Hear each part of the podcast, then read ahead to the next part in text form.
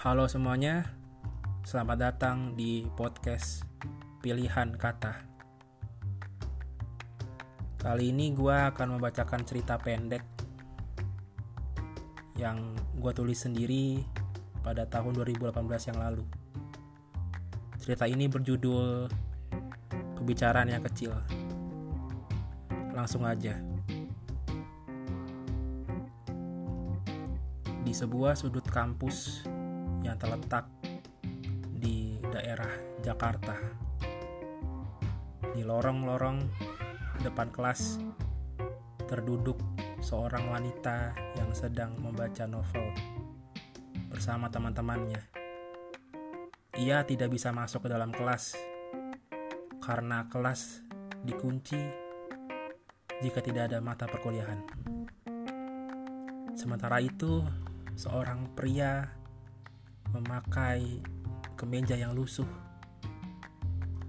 Baru saja menaiki tangga ke lantai dua mengarah ke sosok wanita yang sedang bersandar. Pria tersebut lalu menatap, melirik wanita tersebut, lalu dalam hatinya ia pun berpikir, "Ya Tuhan, Ya cantik sekali. Pikir Angga, sang pria yang tadi kita bicarakan. Sambil ia terlihat melongo dan terdiam di depan mading yang ada di hadapannya saat ini. Hei, Angga, apa yang sedang kamu lakukan?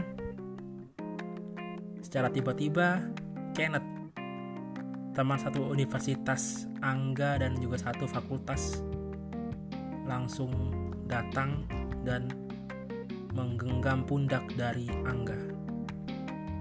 Kenneth memang anak yang serba ingin tahu tentang segala hal.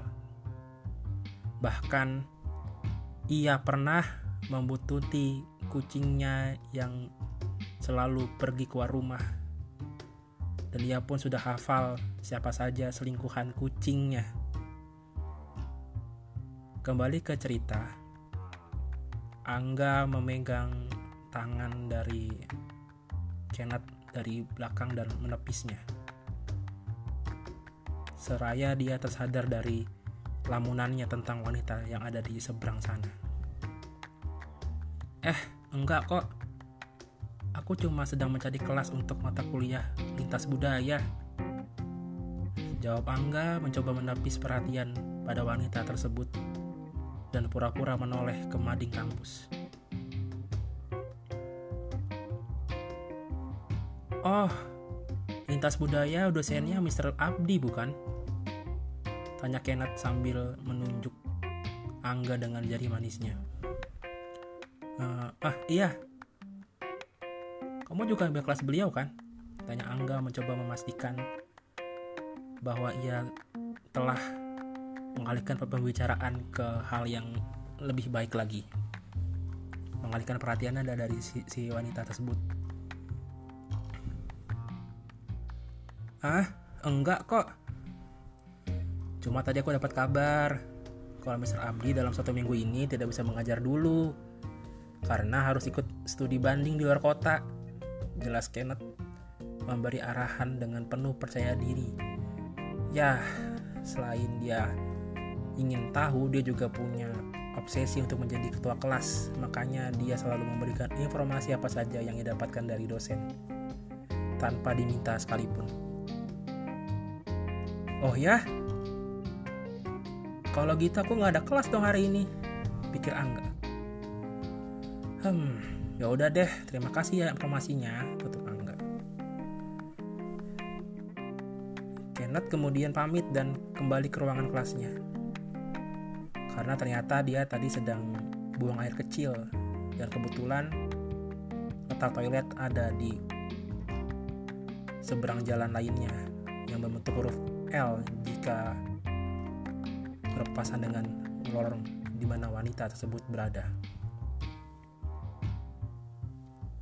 Setelah Kenneth pergi, Angga tetap saja berdiri di seberang dari letak si wanita tersebut berada, kemudian ia masih memperhatikan wanita yang ada di ujung lorong tersebut.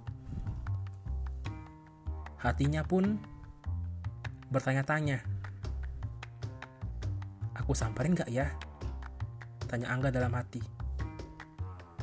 Tapi kalau dia takut sama aku gimana? Aku kan gak dikenal banget di sini. Pikir Angga lagi. Ya emang Angga ini pria yang bisa dibilang kupu-kupu. Jadi istilah kupu-kupu adalah seorang mahasiswa yang sehabis pulang, sehabis kuliah pulang, sehabis kuliah pulang. Jadi tidak pernah tergabung dengan komunitas, tidak bergabung dengan kemahasiswaan atau bahkan nongkrong-nongkrong itu tidak pernah. Angga pun masih terus menerus berpikiran yang sedikitnya menurunkan kepercayaan dirinya bahwa ia bisa berkenalan dengan wanita tersebut. Kalau aku menyapa dia, apa obrolan yang sebaiknya aku utarakan? Oh iya, apa dia suka sama penampilanku? Pikir Angga terus-menerus hingga ia tidak sadar kalau temannya yang lain menepuk pundaknya. Jadi si Angga ini dia hobi banget ditepuk pundaknya ya. Bengong aja kamu. Ternyata yang menepuk pundaknya adalah Amanda. Sambil menggenggam bahu Angga, Amanda datang bersama dengan dua orang temannya, Salsia dan Greta. Eh, kamu Amanda? Ada kelas apa? Tanya Angga mencoba memalingkan wajahnya dan menatap wajah Amanda.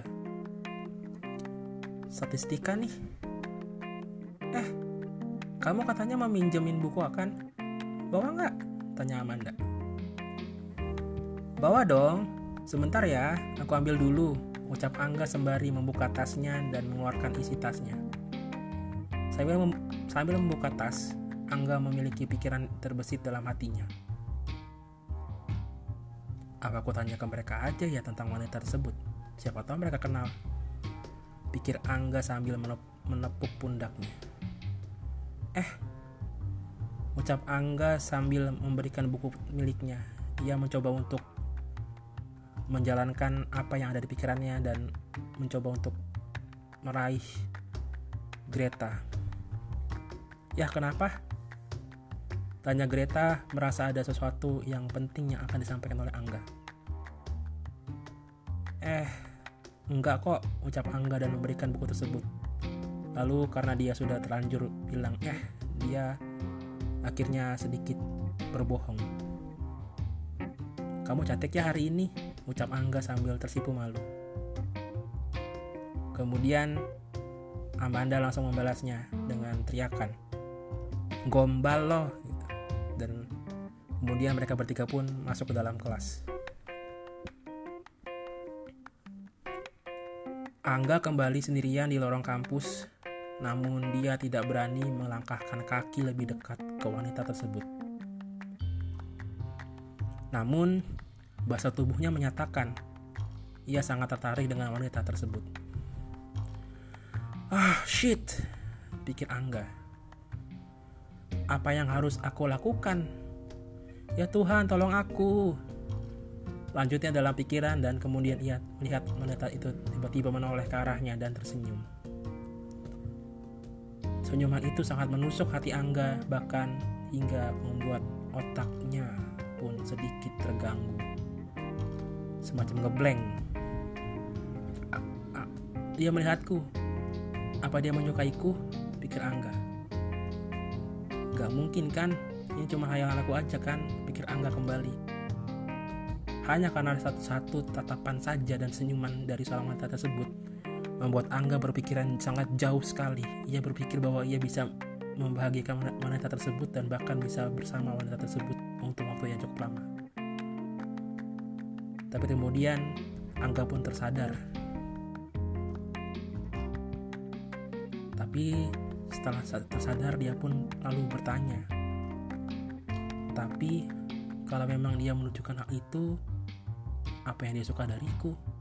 Apa yang dia tidak suka?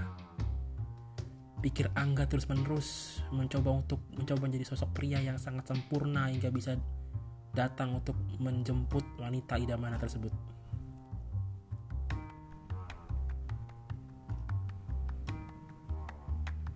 Angga terus menerus memutar otaknya untuk berpikir sampai ia tidak sadar bahwa wanita tersebut sudah beranjak dari duduknya.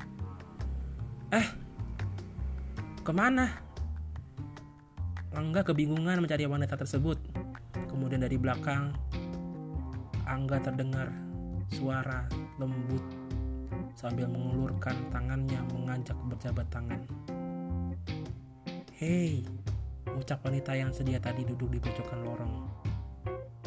Ternyata dia sudah berada di belakang Angga.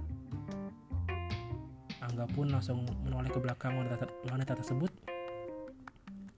lalu mengarahkan tangannya untuk berjabat tangan. Hei juga, jawab Angga sambil membalas jabatan dari wanita tersebut.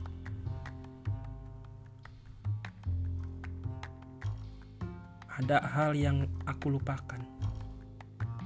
Dalam berkenalan, kita tidak perlu takut akan suatu hal.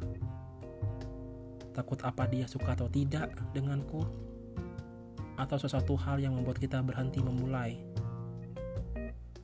hanya cukup hai untuk mencoba memulai awal pendekatan itu. Ucap Angga dalam hatinya.